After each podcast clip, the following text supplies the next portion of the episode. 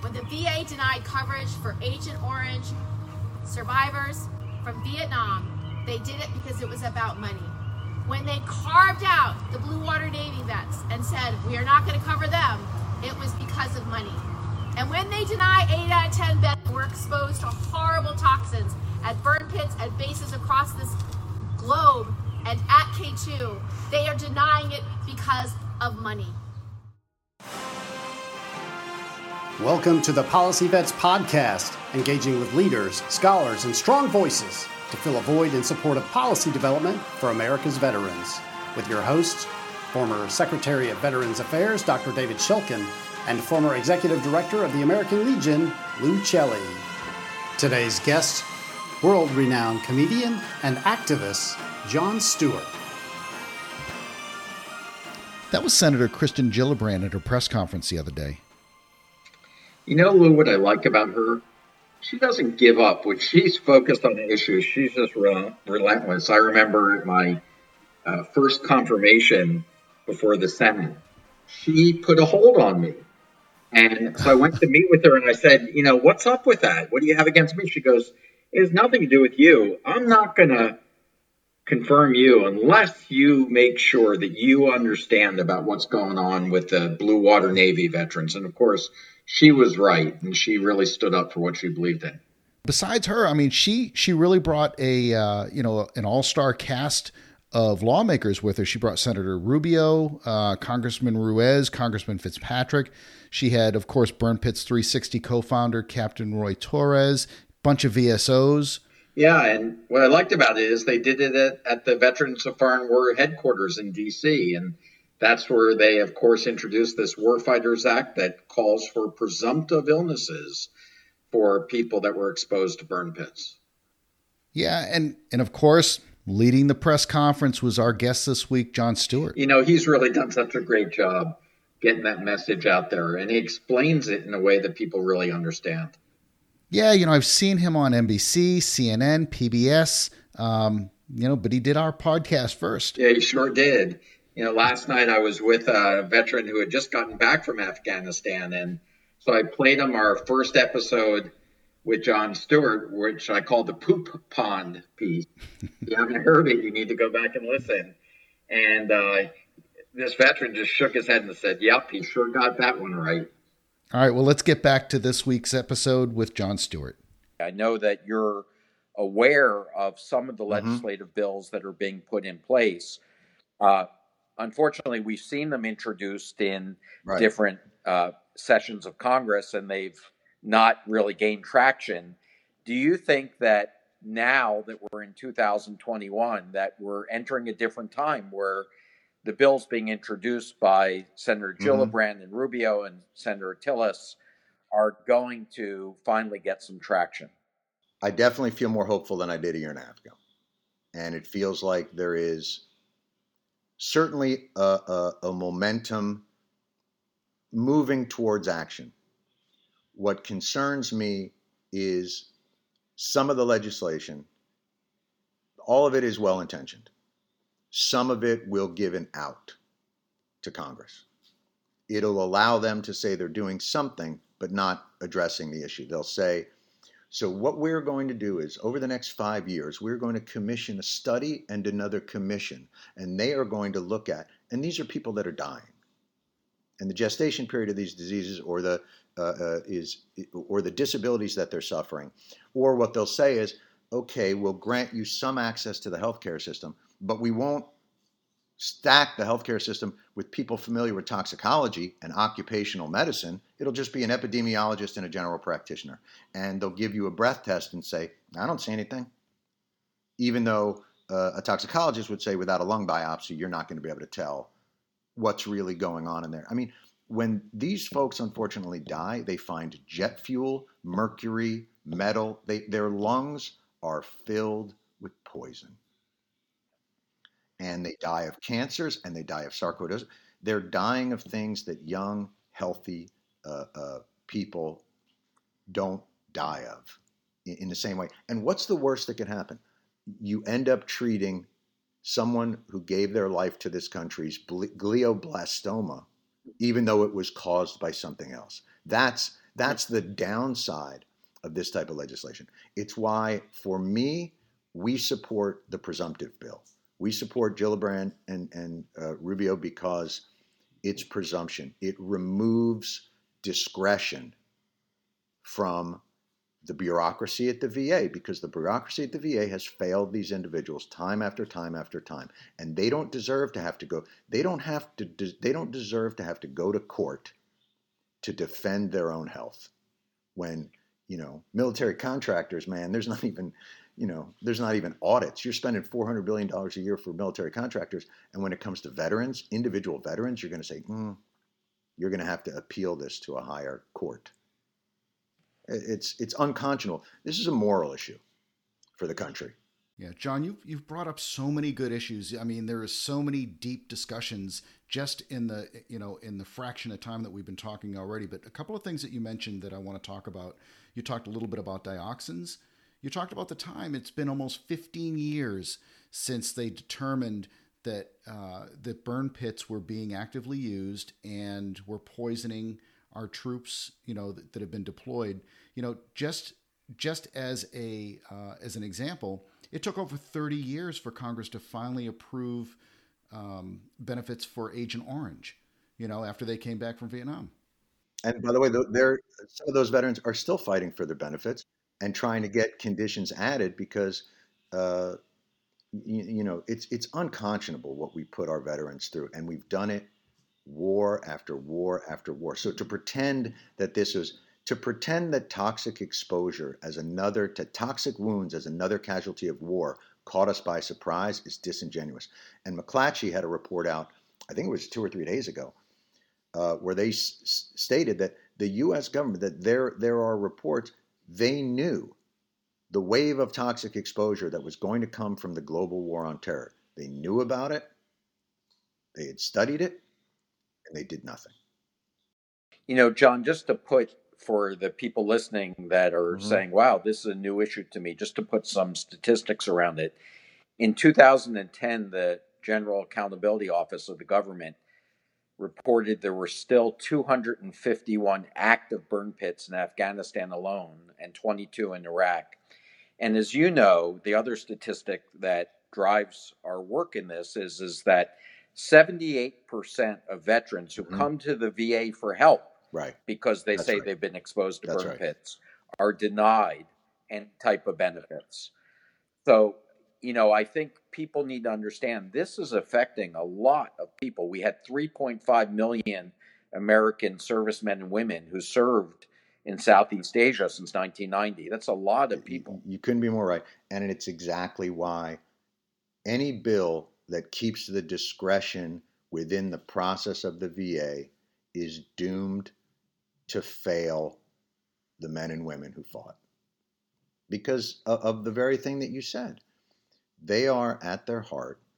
We have to change the culture. And the culture has to be that a true calculation of the cost of war. Forget about in the other countries, even, but in our country, has to include toxic wounds. You know, they've done a better job with traumatic brain injury. They've done a better job with PTS. Um, you know, they've done a, a slightly better job with Agent Orange. But you've still got the K2 veterans. This is, I don't know, it's going on 20 some years for them. I mean, toxic exposure is not just burn pits. It's, it's you know, they're depleted uranium. There's uh, all, all kinds of, you know, PFAS and uh, JP8 and JP5 and all these things that, that they're exposed to. And yet, when they come down with the utterly expected disabilities associated with those, they're treated like they're nuts. 80%. I mean, and, and in their own thing, the benefit of the doubt goes to the claimant. Jon, again, for our listeners that don't know about the K2 veterans, this was a secret base in Uzbekistan. Uh, um, Uzbekistan, which is just north of Af- Afghanistan, where 15,000 U.S. troops spent time with horrible toxic right. conditions. And now there are associations with liver right. cancers and lymphatic nerve, tumors, nerve disorders. Like it's and because whole, it was a classified situation, there's often not the documentation that they serve there, and therefore they're in this situation where they have to fight for benefits, and it's really stacked against them. And that's why uh, you know, and a lot of the bills will say, "Okay, we'll get you into the health program," but that's not. You're dealing with a loss of earning. You're dealing with families that are put under stress for caregiving and for uh, a living. I mean, I saw it, it, the reason why this is so uh, uh, galling and necessary for me is I saw this play out. I've seen this movie. We played it out for the 9 11 crew. Same thing. And this is the lowest hanging fruit of a society. Jon, I'm really glad you brought that up because it took 18 years to get to get recognition and to get the compensation for those heroes that that went into 9/11. And what did you learn from that experience that we can use for our veterans in this experience? The power of coordination. So, what happens is you have a lot of groups that are working at cross purposes to each other. Um, I'll tell you, there's, there's a couple of things. One is obviously the power of shame. Um, it's very easy to be a paper patriot, and man, do we have a ton of them in this country and they wave that flag and they tweet out, never forget the heroes of 9 11. And then you walk in their office with uh, someone with stage four cancer who's dying from their heroism, and they don't have the time of day for them. So the hypocrisy and the paper patriotism is galling and evident. Uh, and, and without explicit shame, they don't move off that. So that's one. Number two is the advocates for these individuals, whether it be the veterans or uh, the responders of 9 11, are beaten down by a process that is designed to, I think, exhaust them. Same with the VA process. It's designed, you know, deny and delay and delay and deny is designed to make you go, you know what? I'm done. I'm just going to go, you know, deal with this in, in peace and, and do the best, you know. But what I found, you know, when we met with the VSOs and all that is the process had so beat them down that they were negotiating against the process and negotiating against themselves. That what they were doing was they were trying to sneak what's possible rather than storm the hill for what's necessary. And we need to do what's necessary because this is an eminently addressable problem. And the longer that they force these groups, because these groups will negotiate against themselves, and Congress will take every out to do more studies or to, do, well, you know what, this bill, what, what's the harm of waiting five years to see if the science gets more definitive and all that? Well, I can tell you what the harm is. You're going to lose hundreds and thousands of veterans to disease, and you're going to lose hundreds more to suicides, and you're going to force their families into, uh, you know, more and more stressful and desperate situations. All because you don't want to spend the money to pay for the total cost of war. Don't make them pay for your budgeting error. And that's what we've done.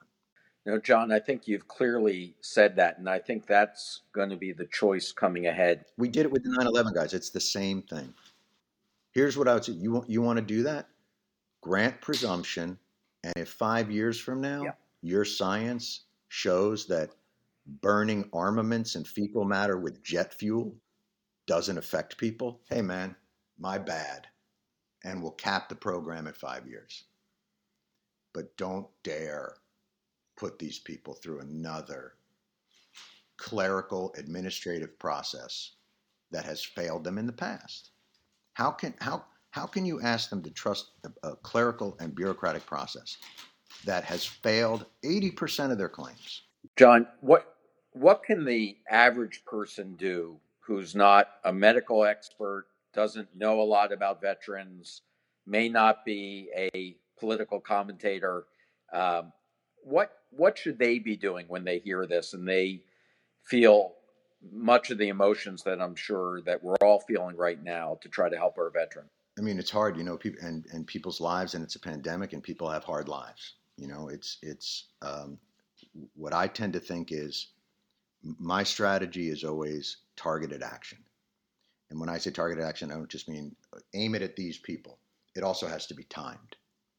And I think what I would say is when the time is right and we feel like we've got everything lined up in the right way and we want to put that maximum pressure on, that maximum shame, then we're going to want to activate that. You know, right now we have people signing petitions and, and doing things, and we're just trying to educate them on it. You know, we have the Warfighters website up, uh, Warfighters uh, 2021, and people can upload their stories about having been exposed and, and things like that. I can't tell you, man, how many guys I'm talking to, even in legislative offices, you know, say, oh, you know, yeah, I'm working, I'm the legislator for Veterans Affairs in, in, in this office. Yeah, I, I, was in Iraq. Oh, are you okay? Yeah, you know, I get nodules, obviously.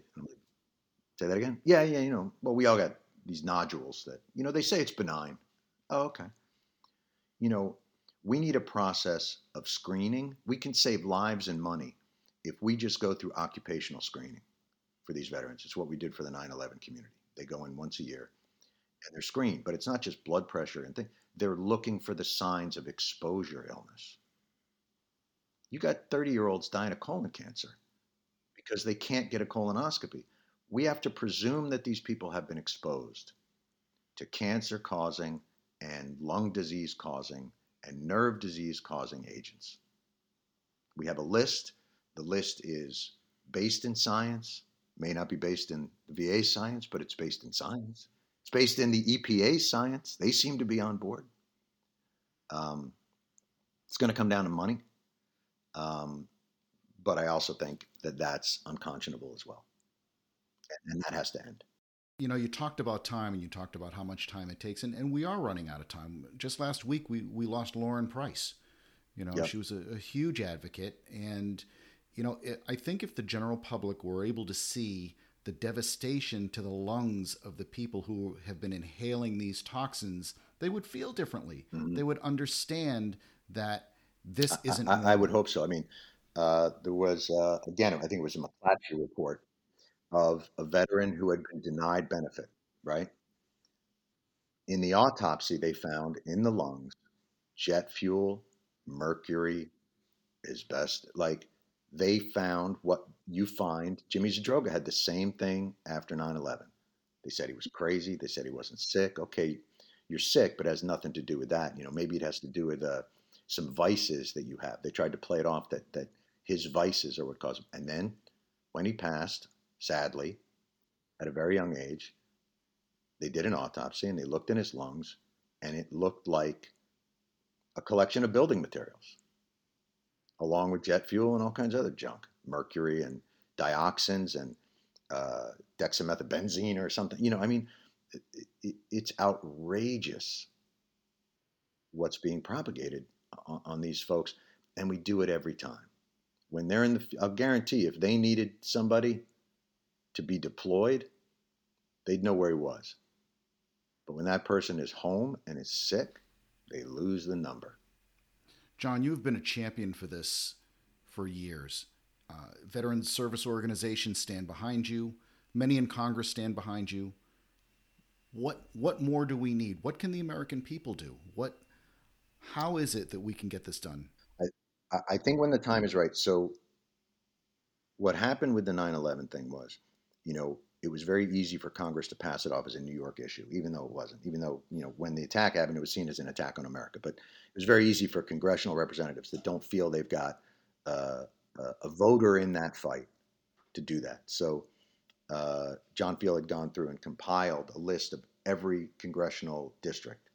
And I think in 433 out of the 435, were responders and, and other people who'd been exposed and who'd been sick and, and were in the program. So we activated local communities. What I think will be effective is when the time is right, and they're going to hold hearings on this. And, and here's the other thing that people forget about Congress they don't know. Half the time, they're flying by the seat of their pants. They're spending a ton of time fundraising. You could talk about this issue to them, and they'd be like, oh, I didn't hear that. Here's what I heard uh, the NAS said there was no correlation. Okay, well, did you dig into that? Yeah, no, we didn't dig into that. You know, it, they don't have the time, and they don't have the energy, and they don't have the effort. And I say that some of them are terrific, but they don't have the time. and educating them off of their misnotions is hard. But when the time is right, every congressional district in this country that believes that their veterans are being ill served by a process that denies them uh, the basic care and benefits they earned through their service. And by the way, you know, 9 11, those individuals were poisoned through an attack. We poisoned our own veterans. We did this. KBR, Kellogg Brown and Root, that ran, that they had the contract. Those open burn pits didn't have to happen. And you can't you can't go after them. Well, Jon, I know you'll continue to speak out on behalf of veterans. Um, your voice is a really important one because you don't play the politically correct game in Washington, and we need more of that. So, thank you for your continued advocacy and thanks for being with us here today. My pleasure. And I really appreciate you keeping us on track and, and having my my business calendar up on the wall behind you because that's that's pretty much pretty much what my daily calendar looks like. My kids are doing their they're they're doing their schoolwork at home, you know, because of the, the COVID. So every time I walk by, there's like some crazy math thing on there that I have no idea what's guy. As far as I know, they're building something terrible, or, or a time machine. I don't really know what's happening in my own house. Great, thanks so much, Jon. Nice talking to you. Bye bye. Thanks a lot, guys. Take care. Well, this was really a great episode with Jon Stewart. And I got to tell you, I am really excited, Mr. Secretary, about next week. Next week, we have John Towers. Lou, I think it's going to be uh, something really worth listening to. People don't understand that if you want to know how policy is made in Washington, you really got to get to know the staff directors who are running the show behind the scenes.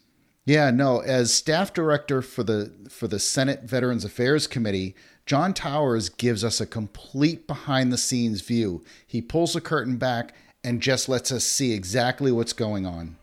I think you're right. And I sure hope that people are signing up to subscribe to our podcast because the type of guests that we're having and how much we're really showing people how things are done in Washington is really important stuff.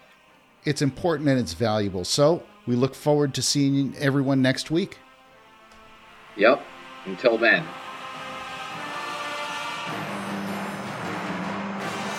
Thanks for listening to the Policy Vets podcast. For more information about projects and other podcasts, go to policyvets.org.